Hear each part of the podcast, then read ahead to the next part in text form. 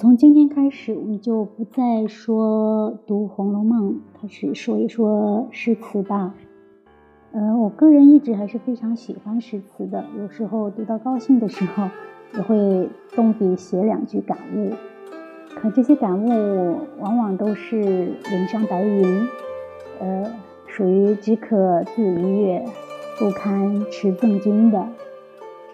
有一次，有一位朋友无意当中看到了，他说：“你既然喜欢，现在自媒体又这么发达，为什么不开个专栏呢？然后或者能寻到一些志同道合的朋友也说不定。”然后我觉得他说的对呀。可诗词浩如烟海，诗集也多如牛毛。从哪一册开始，从哪一首诗开始，然后确确实实还是挺费思量的。然后想了很久，决定还是从《唐诗三百首》，还是选了那个《唐诗三百首》。为什么？因为这本书的话，可以说是我们每个人对诗词的启蒙盛典。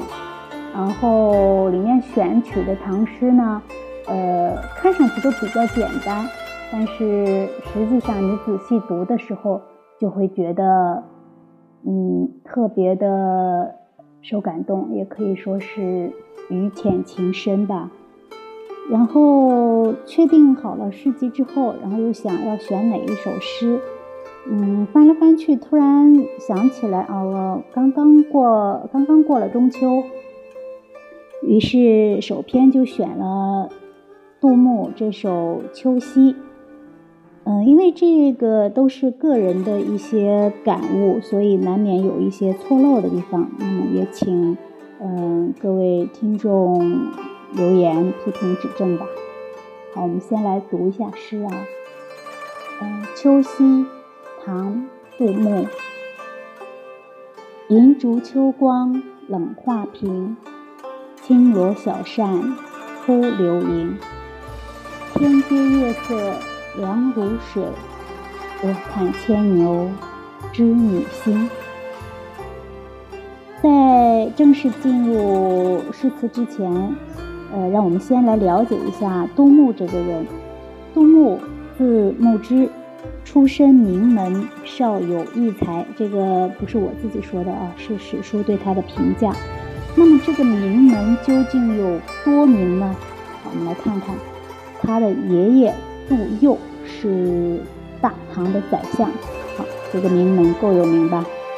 好，杜牧自己呢，不光创造了晚唐的诗歌高峰，然后在政治还有军事上也颇有见地，写了很多兵书注解，比如《孙子注解》，也写过许多策论咨文。如果单单是纸上功夫的话，那顶多又是一个赵括。可是咱们的杜牧不是啊，在昭义军乱的时候，他曾经上书当时的宰相李德裕，论用兵之法，被李采纳了，然后大获成功。所以由此可以看到，杜牧他不光是在诗文上有成就，然后在军事上也确确实实是很有些才华的。当然后期因为一些各种各样的原因吧，我们对他军事上面的一些才华看到的并不是太多，因为有被流放啊什么之类的这种原因。好，当然我们现在在提起杜牧的时候，流传更多的不是他的军事才华，而是他的那些风流韵事，他的流连青楼，因为毕竟这些跟打仗相比的话，可能更贴合我们老百姓的生活吧。比如他当然流连青楼，他也写过非常多的这种青楼诗词吧，比如说那个杜秋娘诗、张好好诗等等。最有名的那一句可能就是我们都非常熟悉的春风十里扬州路，卷上珠帘总不如。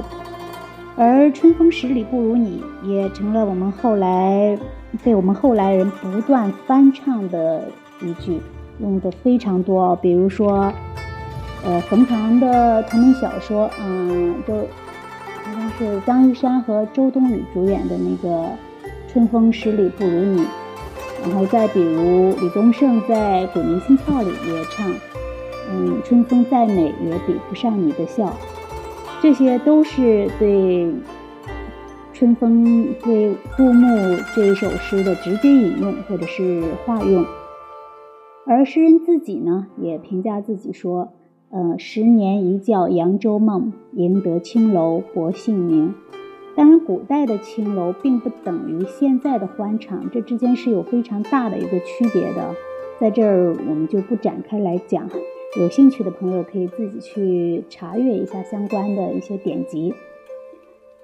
好，我们再回到咱们这首秋夕，这是一首宫苑诗。什么叫宫苑诗？你不要问我什么叫宫苑诗啊，这个应该都懂。好，第一句银烛秋光冷画屏，开篇第一句呢就为我们营造了一种清冷的氛围，有烛火，有满月，有锦绣多彩的画屏。可烛是银烛，月是冷月，映在画屏上，画屏也是冷的。别说诗中的人，就连诗外的我们读到时都不免汗毛立正。我不知道其他的朋友们是怎么样的，反正我是读到这一句的时候感觉手臂上连那个叫什么鸡皮疙瘩都起来了，因为感觉真是太清冷了，太寂寥了。当然啊，这个可能有的听众呢，有的朋友感受不是这样的，因为诗嘛，每个人感受自然都是不一样啊，这也很正常。第二句咱们的主人公就出场了，就写到了一个小宫女，她在干什么呢？轻罗小扇扑流萤。这位宫女太寂寞了，太无聊了，以至于拿了一把团扇在扑打流萤。可这不是滴翠亭杨妃戏彩蝶里写的薛宝钗的少女娇憨，一个扑蝴蝶，一个扑流萤，为什么一个乐一个悲呢？咱们来细细看一下。首先啊，作者用了一个团扇的典故。相传汉成帝原本十分宠爱班婕妤，后来赵飞燕进宫后，班婕妤就因为太过端庄被厌弃了。当然历史真相究竟如何咱们也不知道，咱也不敢问啊。既然传说是这样写，那咱们就这样听，就当是听故事啊。失宠后的班婕妤在长信宫写了一首《怨歌行》，就写的是心裂其纨素，皎洁如霜雪，才为合欢扇，团团似明月。初入君怀袖，动摇微风发。常恐秋节至，凉飙薄炎热。弃捐切思衷，恩情终道绝。从这首诗以后，团扇、秋扇就成了诗宠女子的代名词。比如唐朝的大诗人王昌龄在《长信秋词》中就说：凤昼平明金殿开，妾将团扇共徘徊。同样是唐朝诗人的王建在《调笑令》当中也写：团扇团扇，美人鬓来遮面。欲言憔悴三年，谁来商量管弦？管弦管弦，春草朝阳路断。都是如此。书中而这首诗当中的轻薄小扇，象征的也是持扇宫女被弃的命运。还有一个点也是说明了那个宫女深宫寂寞不被宠幸的这样一个命运，那就是流萤。什么是流萤呢？流萤是一种小虫子，或者我们可以雅致一点认为就是萤火虫吧。这样说萤火虫似乎比说小虫子感觉要好一点啊。《红楼梦》第50回，卢雪庵征联寄景诗暖香屋雅致春灯泥里面有这样一段描写，说是快到正月15了，然后老太太也就是史太君让大家做些灯泥来玩，然后李琦就写了一个萤字，就是我们这里流萤的萤，然后所有人都猜不着。然后这时候薛宝琴就说这个是极深的，不知道是不是花草的花字呢？然后黛玉一听就笑着说：哎呀，妙得很，这可是太妙了，萤可不就是草画的吗？这个描写说明什么呀？说明了古人认为草腐化之后变成萤。也就是说那个萤火虫或者这类小虫子是草腐烂了以后变成的。当然用现代科学的方法去看这不见得对，但用在这里说明了什么呢？说明了咱们这位宫女小姐姐住的地方荒草丛生。为什么这样说？因为我们来看周围的环境啊。首先这里不是大杂院，也不是贫民窟，这里是天下至尊至贵的皇宫啊。你看到有哪位宠妃的皇宫是杂草丛生的呢？别说丛生，恐怕连一根小草叶叶都看不见吧。所以说我们这位宫女的命运如何就可想而知了。好，第3句，天阶夜色凉如水。天阶自是指皇宫的阶梯，这个不是重点，重点是凉如水。很久以来我都不太明白为什么我们说凉如水，为什么不说凉如冰啊，或者凉如雪呀？冰雪它不是更凉吗？后来在可能随着年龄的那个增长吧，读的书也多一些，感悟也深一些，然后就突然想，会不会是因为水的凉它不像冰也不像雪来的那么直接而强烈，它是悄无声息的，等我们察觉到的时候已经是寒气入骨，再也难以根除。我个人认为大概是这样一个原因。中秋佳节本来是万家团圆的日子，月亮又大又圆，银灰铺在地上，那可是一批又薄又透又柔又软的轻纱呀。如果是幸福之人在欢聚，他会怎么说？他会说：吾心自有光明月，千古团圆永无缺。也会说：阴晴圆缺都休说，窃喜人间好时节。可是一个孤独之人呢，他会这样说吗？他当然不会呀。他们看到的是什么？肯定也是不一样的。幸福的人看到的是白玉盘，是瑶台镜，可是我们这位孤单的宫女小姐姐呢，她看到的是满目凄凉，月亮如水。孤独的她百无聊赖，只好有一下没一下的扑打流萤，消磨时光。好，第四句，我们再来看第四句，卧看牵牛织女星。好，地气寒凉，夜已经非常的深了，可能连流萤都去睡了，无从扑打。可这位宫女睡不着啊，她在干什么呢？她在卧看牵牛织女星。也许是躺在便席上，也许是躺在春凳一类的卧具上，总之她是躺在夜空下面。这句话特别的有意思啊，我们可以来细细的品味一下，真的特别有意思。中秋之夜，这位宫女她看的不是月亮，这是星星，是不是很有意思？好，牛郎织女的传说我们自小都耳熟能详，不用多重复了。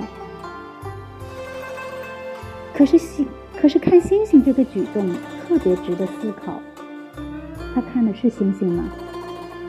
一定不是。他看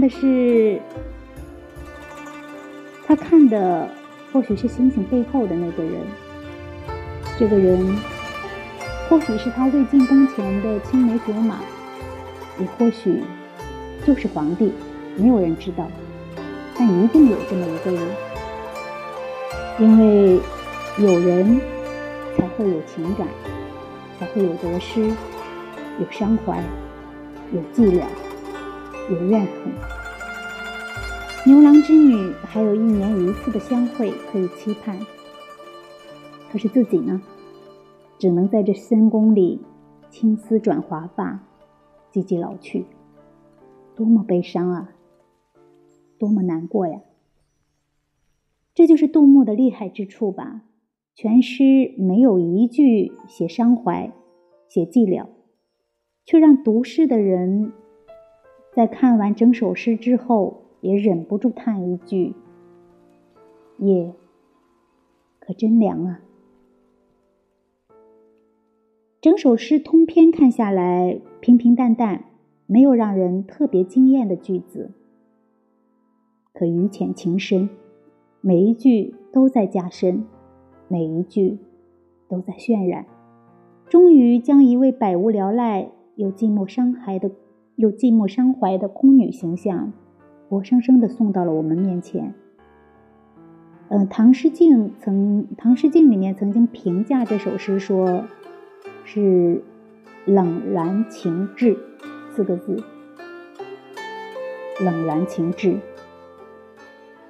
好了，就让我们再读一遍，再感受一下那清冷的天街吧。银烛秋光冷画屏，轻罗小扇扑流萤。天阶夜色凉如水，卧看牵牛织女星。好，诗读完啦，故事也讲完了，就让我们以叶培的一首伤情作为今天直播的结束吧。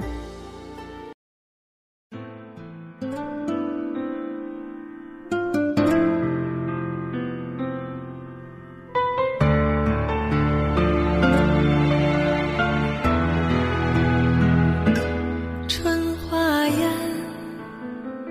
两相伴，恰如双蝶游花间，三生石上可知年，拂不去温柔画面。月半边不团圆，爱人不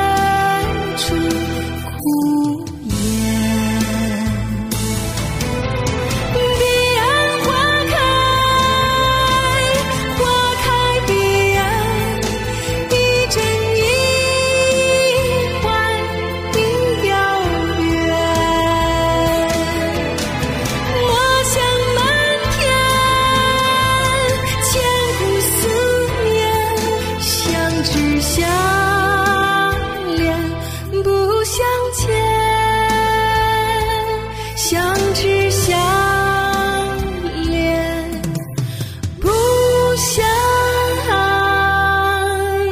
见。